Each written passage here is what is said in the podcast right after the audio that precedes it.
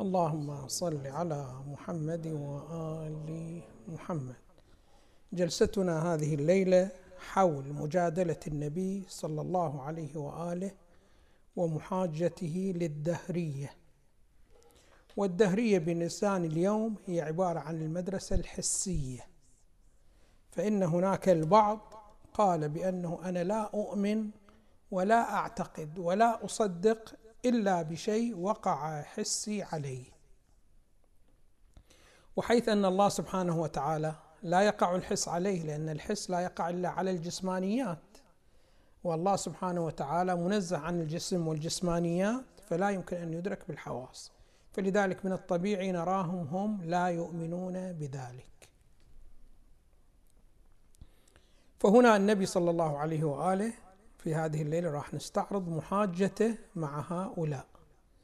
وقبل أن نستعرض هذه المحاجة المباركة هذه المحاجة تحتاج إلى بيان ثلاث مقدمات.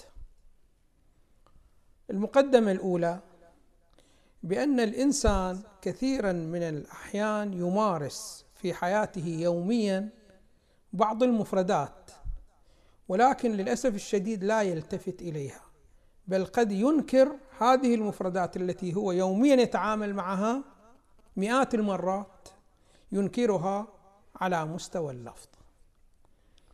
من هذه المفردات هو مسألة اعتماد الإنسان على طريقة للإدراك الواقع الخارجي ليس بإدراك حسي.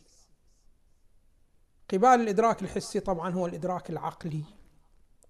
المدرسة الحسية تقول نحن لا نؤمن بشيء لا يمكن أن ندركه بالحس. حتى بعضهم صرح قال بأنه أنا لن أؤمن بالله إلا إذا وصل مشرطي هو كان يشتغل في الجراحة وشرحت به الحق تعالى. عند ذلك أؤمن بوجود الله سبحانه وتعالى. أما إذا ما يناله مشرطي فأنا شنو ماذا ما أؤمن به. يريد يبين بأنه أنا إذا ما أحس الله سبحانه وتعالى بحاسة اللمس أو بحاسة الذوق أو بحاسة البصر أو بحاسة السمع أو بحاسة الشم فإني لن أؤمن بالله سبحانه وتعالى. في قبالهم المدرسة العقلية. المدرسة العقلية ماذا قالوا؟ قالوا صحيح عندنا هناك مدركات بالحس ولكن ليس مدركاتنا منحصرة فقط شنو ماذا في الحس. فإنه كما ندرك بعض الأمور بالحس يمكن أن ندرك شنو ماذا بالعقل. هؤلاء الحسيين أنكروا قالوا لا ما عندنا هكذا إمكانية. فهل في الواقع هم ما عندهم هكذا إمكانية؟ أو عندهم هذه الإمكانية ويعتمدون عليها ولكن لا يلتفتون إليها؟ معناه أنه شنو ماذا هم ينكرون؟ فقط باللسان؟ وإن كان شنو ماذا بالعقل هم يعتقدون بصحة الإدراك العقلي بل هم يعتمدون عليه في اليوم مئات المرات. فاحنا نحتاج إلى ماذا؟ إلى تمثيل فقط لهم حتى شنو؟ ماذا؟ نلفت نفسهم نفسهم إلى هذا الأمر. ما هو هذا التمثيل؟ شوفوا إحنا عندنا مبدأ في الفلسفة. هو عبارة عن مبدأ العلية والتوقف. شنو يعني مبدأ العلية والتوقف؟ أنت تشاهد بعض الأمور في الخارج حتى تتحقق تحتاج إلى شيء يتحقق قبلها. ويكون هو السبب لتحققها. علية ومعلولية. فمثلا أنت الآن يغلي الماء. يصح لك أن تسأل لماذا يغلي الماء؟ تقول لأنه وصل درجة مئة مئوية. فلذلك شنو ماذا بدأ يغلي الماء؟ فيقولون غلاء الماء مسبب عن ماذا؟ عن وصول الماء بلوغه مئة درجة. مثلا أنت الآن ضمن ظروف خاصة غيوم في السماء ضغط جوي معين درجة برودة ودرجة حرارة معينة مباشرة يمطر. فتسأل لماذا أمطرت السماء؟ تقول مباشرة لوجود الغيوم ولارتفاع درجة أو هبوط درجة الحرارة والضغط الجوي بهذه الصورة. حصل شنو؟ ماذا الأمطار بهذه الصورة بهذا النحو فعندنا هناك أشياء بهي الصورة بهي الطرق عندنا شنو؟ ماذا يسمونه هذا مبدأ العلية. يعني شنو مبدأ العلية يعني توقف بعض الأمور على بعض الأمور. خب هؤلاء عندما تسأل هؤلاء الذين ينكرون الإدراك العقلي. اسألهم شنو ماذا هذا السؤال. بأنه هل تؤمنون بمبدأ العلية؟ طبعا هم ما يبدأون ما يؤمنون بمبدأ العلية. ما يؤمنون بمبدأ العلية. لماذا؟ يقولون لأنه نحن الذي ندركه في الواقع الخارجي بحسنا هو تقارن. أنت بتقول لي مبدأ العلية هو عبارة عن شنو؟ مادة عن توقف الغليان على بلوغ درجة الحرارة بهاي المستوى. يقول لك أنا هذا التوقف ما عندي حاسة تدركه. أنا الذي أدركه حالة تقارن موجود. وهو ماذا حالة التقارن؟ بأنه يرتفع درجة الحرارة إلى مئة. مع الارتفاع يحصل شنو؟ ماذا؟ الغليان. فهنا ما في تقدم وما في توقف. التوقف ما أدركه لا بالبصر ولا باللمس. فلذلك ما يؤمنون بالتوقف وإنما يقولون إحنا فقط شنو ماذا ندرك التقارن. فتقول لي بأنه الغليان يقارن ارتفاع درجة الحرارة أقول لك نعم هذا صحيح أنا أشاهده ولكن ما أستطيع أقول بأنه شنو ماذا الغليان متوقف على فلان شيء بهي الصورة بهي الطريقة. فأؤمن بالتقارن لأنه حسه حسه وما أؤمن بماذا؟ بالتوقف لأنه لا أستطيع شنو ماذا أن أدركه. نحن نقول لهم بأنه شوي التفات أعطونا شنو ماذا منكم حتى تلاحظوا. أنت يوميا حياتك كلها تعامل مع الأسباب والمسببات. يعني أنت إذا تقول بأنه الغليان غير متوقف على ارتفاع درجة الحرارة خب لماذا تصر على إيجاد النار وتهيئة النار حتى يحصل شنو؟ مادة الغليان إذا أنت ما مؤمن بهي التوقف. خب لماذا؟ ما هو الدافع لأجل هكذا شيء. أنت الآن عندما تأخذ المفتاح حتى تفتح شنو؟ مادة القفل مال الباب إذا فكرنا إذا التفتنا وقلنا بأنه فتح الباب ما متوقف على إدارة المفتاح خب لماذا أنت تفتح شنو؟ ال لماذا تدير المفتاح؟ ولماذا تصر على شنو ماذا؟ على وجود المفتاح في مكانه. وإدارته شنو ماذا؟ بالاتجاه المعين. إذا لم يتوقف الفتح عليه أنت يوميا تمارس هكذا ممارسات. وكثير من الأشياء أنت تقصدها مو رغبة فيها وإنما لأنه ما ترغب فيه متوقف على هذا الأمر. فأنت يوميا تباشر وتتعامل مع آلاف الأسباب والمسببات. فأنت من الناحية العملية تنكر مبدأ العلمية العلية أو ما تنكره قطعا شنو ماذا؟ ما تنكر مبدأ العلية. تؤمن به شنو ماذا؟ مبدأ العلية. وإنما شنو ماذا؟ على مستوى الكلام. إيه؟ والآن إذا قلت لك أنت هي العبارة الآن إذا تقول شنو ماذا؟ ما في توقف. وإنما هو شنو ماذا؟ فقط تقارن. أنت الآن عندما تتكلم واحد يتكلم وياك ابنك يتكلم إلى آخر الشكل بهي الصورة لو جاء شنو ماذا الابن وتكلم بهذه الصورة. وقال لك شنو ماذا أنا. فتحت الباب وأدرت المفتاح. أو فتحت الباب ثم أدرت المفتاح. تقول له هذا التعبير تعبير خطأ لو صواب؟ تقول له مباشرة تعبير خطأ. الصحيح تقول ماذا؟ أدرت المفتاح فانفتح الباب. هذا هو شنو؟ ماذا التعبير الصحيح. أما إذا عبر أفاد بأنه تحقق الأمران في عرض واحد تقول له خطأ. وكذلك إذا أخرت انفتاح الباب على إدارة المفتاح أيضا شنو؟ هذا خطأ. الصحيح هو شنو؟ ماذا؟ أدرت المفتاح فانفتح الباب. فهذا يعكس أن هناك ترتب موجود وتوقف موجود. فأنت عندما تنكر هذا الشيء إنما تنكره فقط شنو؟ ماذا؟ باللفظ. إما في المعنى أنت يوميا شنو ماذا؟ وفي حياتك العملية يومية تتعامل مع الأسباب والمسببات شنو ماذا؟ والتوقف. واضح شلون؟ ومع مبدأ العلية. هو مبدأ العلية بهي الصورة. فلا وجه لإنكار شنو ماذا؟ مبدأ العلية. فإذا شنو ماذا؟ حصر الإدراك فقط في الحس هذا حصر شنو ماذا؟ ليس صحيح. الإنسان يكذبه شنو ماذا؟ من الناحية العملية. هاي شنو ماذا المقدمة الأولى. المقدمة الثانية هي مرتبطة بالفرق بين الله سبحانه وتعالى ومخلوقاته. عندنا فرق شنو؟ هذا أساسي بين الله سبحانه وتعالى وبين مخلوقاته. يقولون هذا الفرق يقول بأنه كل مخلوق من المخلوقات عندما تتعامل معه تستطيع أن تأتي بعنوانين يصدقان عليه. أي شيء مخلوق. أقل شيء شنو ماذا له عنوانان يصدقان عليه. يصدق عليه ما شاء الله من العناوين ولكن الذي يهمنا هو عنوانان الآن. مثلا أنت عندما تأتي شنو ماذا بهذا الجسم؟ تقول هذا الجسم يصدق عليه أنه موجود أم لا؟ يصدق عليه بأنه موجود. ويصدق عليه عنوان آخر أنه كتاب. خب عندما تأتي إلى شنو؟ ماذا؟ إلى هذا الجسم. تقول أيضا يصدق عليه عنوانان، عنوان الأول أنه طاولة. العنوان الثاني أنه موجود. هذا الكرسي يصدق عليه أيضا عنوانان. العنوان الأول موجود والعنوان الثاني شنو؟ هذا كرسي. فكل شيء مخلوق تضع يدك على كل شيء مخلوق لا يخلو من هذين العنوانين. وجود وخاصية من الخاصيات لو خاصية الكرسي لو طاولة لو كتاب أو شيء آخر أو إنسان. مع الاشتراك شنو هذا في الوجود هناك شنو هذا عنوان خاص له.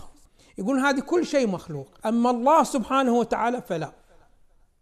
ما تقدر تنتزع إليه أو ما تقدر تأتي إلا بعنوان واحد أنه وجود بحت وجود محض بهي الصورة بهي الطريقة. فالله سبحانه وتعالى ما تستطيع أن تأخذ منه شنو هذا عنوان وجود وعنوان شيء آخر. وإنما فقط شنو ماذا هو عين الوجود. ما أقدر أفصل الوجود شنو ماذا عنه. أما بقية الأمور أستطيع أن أقول هذا كتاب وهناك وجود.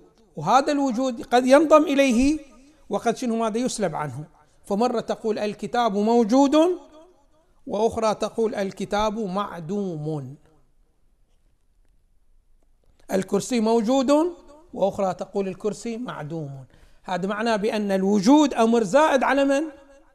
على الكرسي وزائد على الطاولة وزائد على الإنسان. بدليل أنك مرة تثبته وأخرى شنو ماذا تفصله. الله سبحانه وتعالى ما يجوز هكذا شيء. دائما هو وجود. ما يمكن أن تقول شنو ماذا معدوم ثم صار موجود. الله سبحانه وتعالى ليس بهذه الصورة. دائما هو شنو ماذا؟ وجود. ومن هنا جاءت القاعدة الفلسفية. عندهم قاعدة في الفلسفية في الفلسفة هي عبارة عن أن كل عرضي فهو معلل. يعني شنو كل عرضي معلل؟ شوفوا هذا عندما يكون شنو هذا؟ كتاب. الوجود زائد عليه. يقولون إذا كان هناك شيء زائد عليه مثل الوجود فهذا معناه شنو؟ أن الوجود عارض له. فإذا كان عارض له مو عينه يقولون هذا يحتاج إلى شنو؟ ماذا؟ إلى سبب. فلذلك لك أن تسأل ما الذي جعل الوجود الكتاب موجودا؟ لك أن تسأل. أما إذا فرضنا شيء ما يمكن أن تحلل إلى هذين الأمرين؟ مثل الله سبحانه وتعالى ما تقدر تقول وجود وشيء آخر هو فقط وجود محض فما يصح أن تقول لك لما الله سبحانه وتعالى وجد؟ لأن الوجود فقط لما وجد هذا السؤال لا يصح إلا في من؟ إلا في الأشياء التي الوجود زائد عليها منضاف لها بهذه الصورة بهذا النحو. فلذلك جاءت هذه القاعدة الفلسفية كل عرضي معلل. هنا الوجود عارض فهو شنو ماذا؟ معلل. فلك أن تسأل ما الذي جعل الكتاب موجودا. واضح شلون؟ أما الله سبحانه وتعالى ليس من الصحيح أن تسأل من أوجد الله سبحانه وتعالى. هذا السؤال شنو؟ ماذا؟ خطأ. لماذا؟ لأنه لا يسأل عن من ولما إلا شنو؟ ماذا؟ إلا لمن كان الوجود زائد عليه. يصح أن تقول لما صار هذا الشيء ولما يصير هذا الشيء. أما الشيء الذي هو الوجود عينه بعد ما يصح أن تقول شنو؟ ماذا؟ لما وجد أو من أوجده بخلاف الكتاب وبخلاف الطاولة وبخلاف يصح أن تسأل من أوجدها. هذه المقدمة شنو؟ ماذا؟ قال الثانية. المقدمة الثالثة أنه إذا إحنا قسمنا في الوجود قسم قديم وقسم حادث وقلنا أن القديم هو عبارة عن الذي لم يسبقه العدم لم يسبق وجوده العدم. فالآن أنت عندك هذا الكتاب إذا ترجع قبل مئة سنة هذا الكتاب لم يكن موجود. ثم شنو ماذا وجد؟ فهنا العدم سبق الوجود أم الوجود سبق العدم؟ العدم سبق الوجود. واضح شلون؟ وكل شيء غير الله سبحانه وتعالى فإن العدم عدمه سبق وجوده. كل شيء غير الله سبحانه وتعالى. الله سبحانه وتعالى لا. كما يقول علي بن أبي طالب سلام الله عليه وجوده سبق عدمه. يعني ليبين بأن الله سبحانه وتعالى ما يمكن أن تتصور أنه منفصل عن الوجود.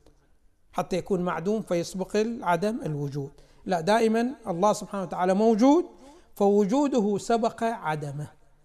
هذا شنو ماذا؟ مغايرة بين الله سبحانه وتعالى وبين ما سواه من المخلوقات.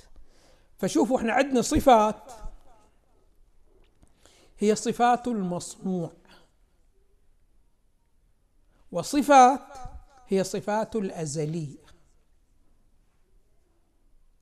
مرة يجي واحد إلى الإمام الصادق سلام الله عليه. فأراد يناقش الإمام في بعض المسائل العقائدية. فالإمام سأله قال له أنت مصنوع أم لست بمصنوع؟ فإذا كنت مصنوع علمنا من الذي صنعك؟ قال له لا أنا لست مصنوع. حتى يسد الباب على من؟ على الإمام الصادق. بعد ما يسأله من الذي صنعك؟ ما اعترف شنو؟ بأنه مصنوع. قال أنا لست بمصنوع. قال جيد. لو كنت مصنوع كيف راح تكون؟ حتى نشوف صفات اللي موجودة فيك. هل هي صفات المصنوع أم صفات غير المصنوع؟ فالتفت هذا قال أنا إذا أذكر الصفات اللي فيه هي كلها صفات مصنوع فسكت. فهنا شنو ماذا؟ عندنا شنو ماذا؟ صفات إلى المصنوع وعندنا صفات إلى الصانع. من صفات المصنوع؟ أنه دائما في حالة تغير لا أقل شنو ماذا كان؟ يحمل عليه العدم تقول إنسان معدوم ثم أوجد فتغير إلى أنه يحمل عليه الوجود. الإنسان تشوفه الآن وجود مادي بعد مدة تشوفه شنو ماذا؟ وضعه في التراب الوجود المادي كله شنو ماذا؟ تلاشى. وإذا كان شنو ماذا بجنب جذور شجرة الشجرة راح تتغذى عليه ويتحول شنو ماذا إلى فاكهة وإلى ورق وجذع وإلى آخره بهي الصورة بهي الطريقة. فهو دائما شنو ماذا؟ في حالة تغير. هذه شنو ماذا؟ إحدى الصفات. أما بالنسبة إلى الصانع فهو ليس في حالة تغير. كما يسأل الإمام الرضا سلام الله عليه أو هو يقول عن الله سبحانه وتعالى كان الله ولا شيء معه والآن هو كما كان. ما في تغير أبدا. فمهما ذهبت في الماضي مئة سنة أقول لك الله قبل مئة سنة والآن بنفس الحال. تذهب حوالي ألف سنة أقول لك الله هناك وهنا واحد. تذهب قبل مليون سنة أيضا نفس الكلام تذهب قبل مليار سنة أيضا نفس الكلام. تذهب قبل تريليون سنة هم شنو ماذا بهاي الصورة.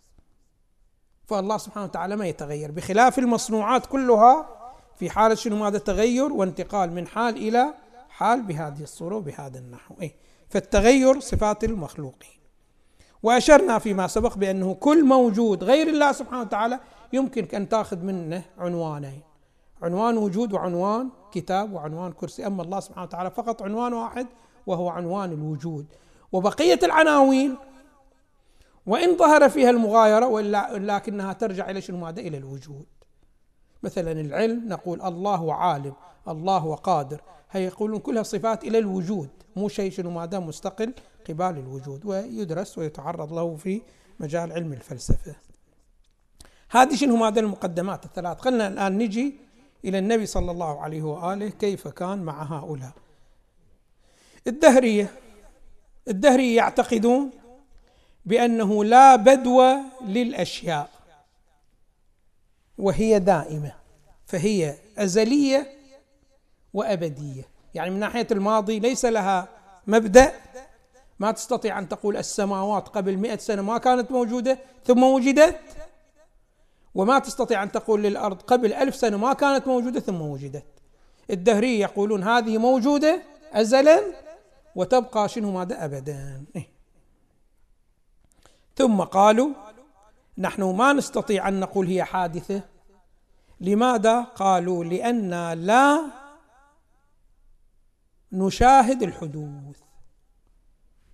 ما شاهدنا شنو ماذا حدوثها؟ فلذلك حكمنا بأنها شنو ماذا؟ أزلية.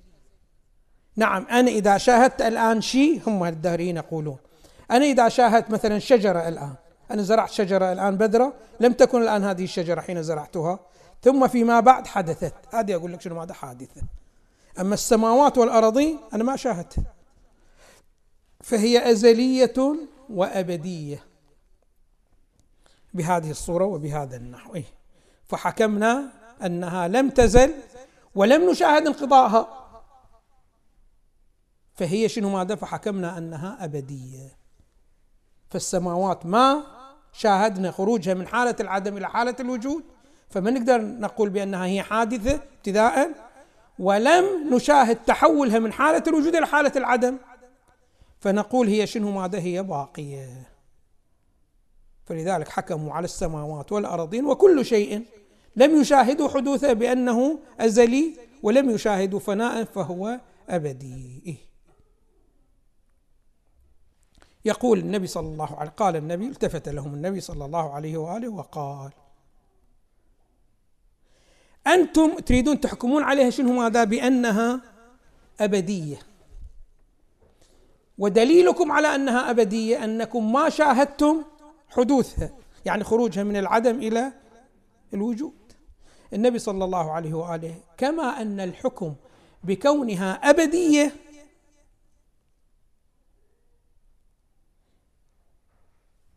الحكم عليها بأنها أبدية كالحكم عليها بأنها حادثة. يعني شنو؟ يعني أنتم تقولون بأنه ما نقدر نقول حادثة لأنه ما شاهدنا خروجها من العدم إلى الوجود. جيد قبلنا هذا الشيء. خب حتى تحكمون حسب مبناكم تحكمون عليها بالقدم. يعني ليس لها بداية. لابد أن تشاهدون أيضا ليس لها بداية. وإلا كيف تقولون بأنه لابد أن نشاهد الحدوث؟ وحيث لم نشاهد الحدوث نحكم على شنو ماذا؟ على أنها فهي أبدية، لا تحتاجون أيضا تلاحظون شنو ماذا ابديتها، أنتم شنو ماذا ما لاحظتون ابديتها. فكيف تحكمون عليها؟ كذلك أنتم شنو ماذا؟ تقولون ما شاهدنا انعدامها في المستقبل فيجوز لنا أن نحكم عليها بأنها شنو ماذا؟ بأنها أبدية. عندهم شنو ماذا؟ قاعدة في الفلسفة أو في المنطق هي لابد أن تصرح أن يصرح بها عدم الوجدان لا يدل على عدم الوجود. واضح شلون؟ أنت تبحث عن شيء من الأشياء. ما وجدته. هل مباشرة تنكر وجوده من الأساس؟ لا. يقول عدم الوجدان لا يدل على عدم الوجود. يمكن هو شنو؟ ماذا أنت؟ هو موجود. ولكن أنت ما فيك إمكانية لإدراكه. ولكن لا تقول أنا ما أدركته فهو ليس موجود. كثير من الأشياء شنو ماذا؟ البعض لم يدركها جاء الذي بعدهم وشنو ماذا؟ وأثبتوا أنها موجودة. فعدم الوجدان لا يدل على عدم الوجود. هؤلاء يريدون شنو ماذا؟ عدم الإدراك يدل على عدم الوجود. مو صحيح. عدم الإدراك لا يدل على عدم الوجود يدل فقط على أنك أنت لم تدرك هذا الشيء. أما أنه غير موجود في الخارج هذا ما تستطيع شنو ماذا؟ أن تتكلم شنو ماذا؟ به وحوله. فإذا شنو ماذا أنتم تقولون بأنه هي أبدية؟ وهي شنو ماذا؟ أزلية. أزلية يعني ليس لها ابتداء وأبدية ليس لها انتهاء. نقول لكم بأنه كما أنه الحدوث يحتاج إلى مشاهدة بحسب نظريتكم أيضا شنو ماذا؟ الحكم بأنها أبدية وأزلية أيضا يحتاج إلى مشاهدة. وأنتم شنو ماذا؟ لم تشاهدوا هذا الأمر. واضح شلون؟ إيه. بل أنتم إذا ادعيتم بأنه شاهدتون أبديتها فالواقع أنتم أزليون راح تصيرون. لأنه هي أبدية. وأنت قلت شاهدتنا أبديتها فمعناه أنت مواكب لها في كل أزمانها. فتكون أنت أبدي كما هي شنو ماذا؟ أبدية. والحال شنو ماذا؟ يكذبكم من يشاهدكم. يعني قبل مئة سنة أنتم ما كنتم موجودين والآن كنتم شنو ماذا؟ موجودين. فأنتم لم تشاهدوا الأبدية ولم تشاهدوا الحدوث كلاهما. واضح شلون؟ فلماذا تمسكتم بالأبدية وأثبتتموها من غير مشاهدة وأنكرتم الحدوث وهو أيضا لم تشاهدوا فإما أن تعمل الباء الجر في كل مورد أو لا تعمل ولا في مورد واحد. إيه؟ الأمر الثاني قال له الآن أنتم شنو ماذا؟ قلتم بأنه نحن لم نشاهد شنو ماذا؟ حدوث في الابتداء فحكمنا شنو ماذا؟ بأزليتها.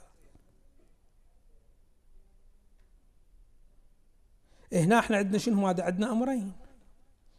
أنتم في الواقع ما شاهدتون ابديتها كما أقريتون. وما شاهدتون شنو ماذا؟ حدوثها فلماذا تمسكتم بالأبدية وتركتم الحدوث؟ ما هو وجه الأولوية؟ يقولون شنو ماذا إحنا عندنا قاعدة؟ مسألة شنو ماذا؟ ترجيح المرجح أو ترجيح المتساوي بلا ترجيح أو ترجح أحد المتساويين. بلا ترجيح محال. يعني شنو؟ يعني أنت الآن إذا عندك شنو ماذا؟ الآن أنت مضطجع. وأنت مضطجع يمكن أن تقوم ويمكن أن تقعد. مو الشكل فإذا قمت لأن أسألك لما قمت؟ إذا قلت لي بأنه ما يحتاج أن يكون هناك سبب لقيامي بس هكذا قمت. أقول لك لا في الواقع هذا باطل لأنه القيام والقعود ممكنان لك. فإذا تحقق واحد دون الثاني لا بد أن يكون هناك سبب اقتضى تحقق هذا دون الثاني. هسه السبب مرة تعلم به وأخرى لا تعلم بها ما عندنا مشكلة. ولكن لا بد أن يكون هناك سبب. يقولون ترجيح الترجيح بلا مرجح محال. دائما هذه قاعدة. يمكن يأتي لنا شنو ماذا؟ بياننا في الجلسات القادمة إن شاء الله. ثم النبي صلى الله عليه وآله ذكر شنو ماذا؟ مسألة أخرى.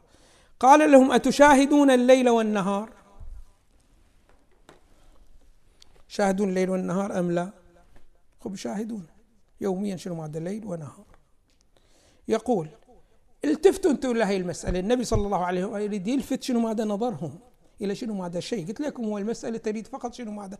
هم يتعاملون مع الاعتماد على غير الحس. ولكن شنو ماذا ما يلتفتون إلى أن الكلام الذين يأتون به مخالف شنو ماذا إلى من؟ إلى السلوك العملي. هم يقولون شنو ماذا؟ لا نعتمد على غير الحس وهو في الواقع كل عملهم اعتماد على غير الحس اعتماد على العقل. فالنبي صلى الله عليه وآله يريد شنو ماذا؟ يلفت ذهنهم إلى هذه المسألة. لأنهم المسألة يحتاجون إلى تنبيه. ما يحتاجون شنو ماذا؟ إلى استدلال وإلى آخره قال لهم الآن شوفوا الليل والنهار. متعاقبان أم لا؟ طبعا يشهدون بأنه شنو هذا متعاقبان سألهم هل في واحد متأخر وواحد متقدم أم لا؟ في واحد متقدم ومتأخر. خب حتى يصدق التأخر لابد أن يكون هناك حدوث أم لا؟ يعني إذا كان الليل والنهار كلاهما أزلي وكلاهما أبدي بعد يصير أحدهما متقدم على الآخر وما يصير؟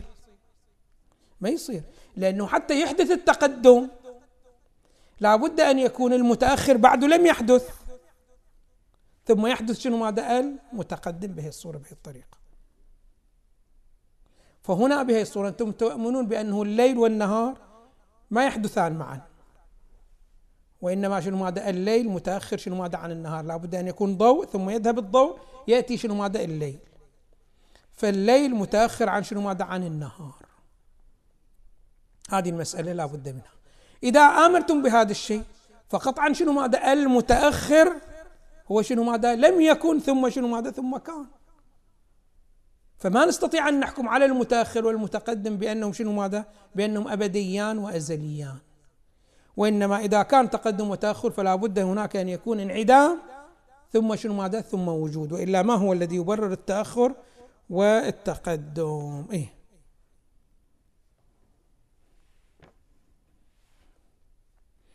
ثم ذكر النبي صلى الله عليه وسلم مسألة شنو؟ مادة أخرى. قال لهم أترون في الأشياء شيء مفتقر إلى أشياء أخرى أم لا؟ ما يستطيعون أن ينكرون هذا الشيء. وإذا أنكروه باللسان فهو مصدقين له شنو ماذا؟ بالقلب. وما يهمني أن شنو ماذا؟ اللسان. أما الذي أهتم به هو شنو ماذا؟ ما يدور في قلبهم. فإنهم إذا رجعوا إلى قلبهم يرون بأن هناك توقف لبعض الأمور على بعض الأمور الآخر. فإنه يذهب ويصرف أمواله لتهيئة النار لتوقف تهيئة الغذاء على من؟ على تهيئة النار. هي في توقف موجود. فإذا كان هناك توقف موجود فقطعا هناك تقدم موجود. واضح شلون؟ فأنت الآن أيها الإنسان بلا إشكال أنت شنو ماذا حادث؟ وأنت متأخر عن كثير من الأمور. وواحد من الأمور التي أنت متخلف عنها هو شنو ماذا؟ عن الله سبحانه وتعالى. فإنه أنت الآن إن ناقشت في السماوات لم تشاهده ثم شنو ثم شاهدتها واضح شلون؟ شاهدت ولدك. لم يكن ثم كان. مع أنه إذا كان شنو ماذا؟ له سبب وللسماوات سبب آخر. فإذا حكمت بأن الشيء المسبب متوقف على السبب فلا بد أن يكون السبب شنو؟ ماذا متقدم بلا إشكال. والمسبب يكون متأخر بلا إشكال فيكون هناك احتياج ويكون هكذا الشكل بيصير فالنبي يريد يبين إليهم بأنه مسألة التوقف يعني مسألة العلية مبدأ العلية والمعلولية هذا ما يمكنكم شو ماذا ان تنكرونه بدليل أنتم يوميا تصرون على إيجاد النار لتهيئة الغذاء. واضح شلون؟ وأنك تقصد الماء لماذا؟ لأنه أنا إذا حسيت بالعطش ما يمكنك أن يتحقق الإرواء إلا بماذا؟ إلا بالماء في توقف في علية ومعلولية. فأنا أقول شنو؟ ماذا؟ ما في علية ومعلولية لأنه ما أدرك التوقف بحسي. صحيح إحنا وياك ما تدرك بحسك وإنما تدرك بحسك التقارن. ولكن هذه المسألة شنو؟ ماذا؟ موجودة وهي أن هناك شنو؟ ماذا؟ توقف. هذا التوقف سلوكك العملي يشهد له. إضافة إلى التعبير اللفظي بأنه فلان شيء ثم فلان شيء وعدم صحة فلان شيء ثم فلان شيء. هذا كله كاشف عن شنو ماذا عن صحة مبدأ التوقف. إذا هؤلاء الذين شنو ماذا الدهرية؟ طبعا الغرب الآن أكثر شنو ماذا الفلسفة اللي موجودة فيه فلسفة حسية. واضح شلون؟ هم يقولون هالشكل. إحنا ما نؤمن بشيء إلا نحسه وندركه بحواسنا. إذا ما في هكذا شيء ما نؤمن به. وإلى آخره بهي الصورة بهي الطريقة نقول لهم لا هذا شنو؟ هذا الكلام؟ كلام خاطئ بلا ريب وبلا إشكال. فإن هناك الإنسان الله سبحانه وتعالى زوده بآلتين إلى الإدراك. آلة الحس وآلة العقل. ومهما حاول الإنسان وضغط على نفسه في إنكار الإدراك الحسي الإدراك العقلي ما حد أنكر الإدراك الحسي أنكروا الإدراك العقلي. مهما حاول أن ينكر الإدراك العقلي فإنه لن يستطيع إثبات صحة هذا الإنكار. لأنه يوميا شنو ماذا؟ سلوك عملي. إضافة إلى شنو ماذا؟ إلى بعض التعابير التي لا تصح إلا مع الإدراك العقلي. فإذا التوقف واحتياج السماوات والأراضين. إلى شنو ماذا؟ إلى الخالق. لماذا؟ لأنه السماء والأرض يصح أن نوصفها سماء معدومة ثم وجدت. لم تكن موجودة ثم وجدت. لم يحمل عليها الوجود بل يحمل عليها العدم وتتصف بالعدم ثم نوصفها شنو ماذا؟ بالوجود. فمعنى أن الوجود عارض عليها. إذا كان عارض عليها تأتي القاعدة الفلسفية وتقول كل عرض فله علة. فما هي علة هذا وما هو سببه؟ فيحتاج إلى سبب. هذا السبب هو من؟ هو الله سبحانه وتعالى. واضح شلون؟ ثم شنو ماذا إحنا؟ هذا الاحتياج إلى السبب هذا ليس شنو ماذا؟ ليس بالحس. وإنما شنو ماذا؟ بالعقل. نحن نأتي ونحلل هذا الشيء نقول هذه سماء وهذا وجود. والوجود انضاف إلى السماء. يعني السماء وحدها ليس فيها وجود وإنما انضاف إليها. بدليل إنه بعض الأحيان قد تتصف بالعدم.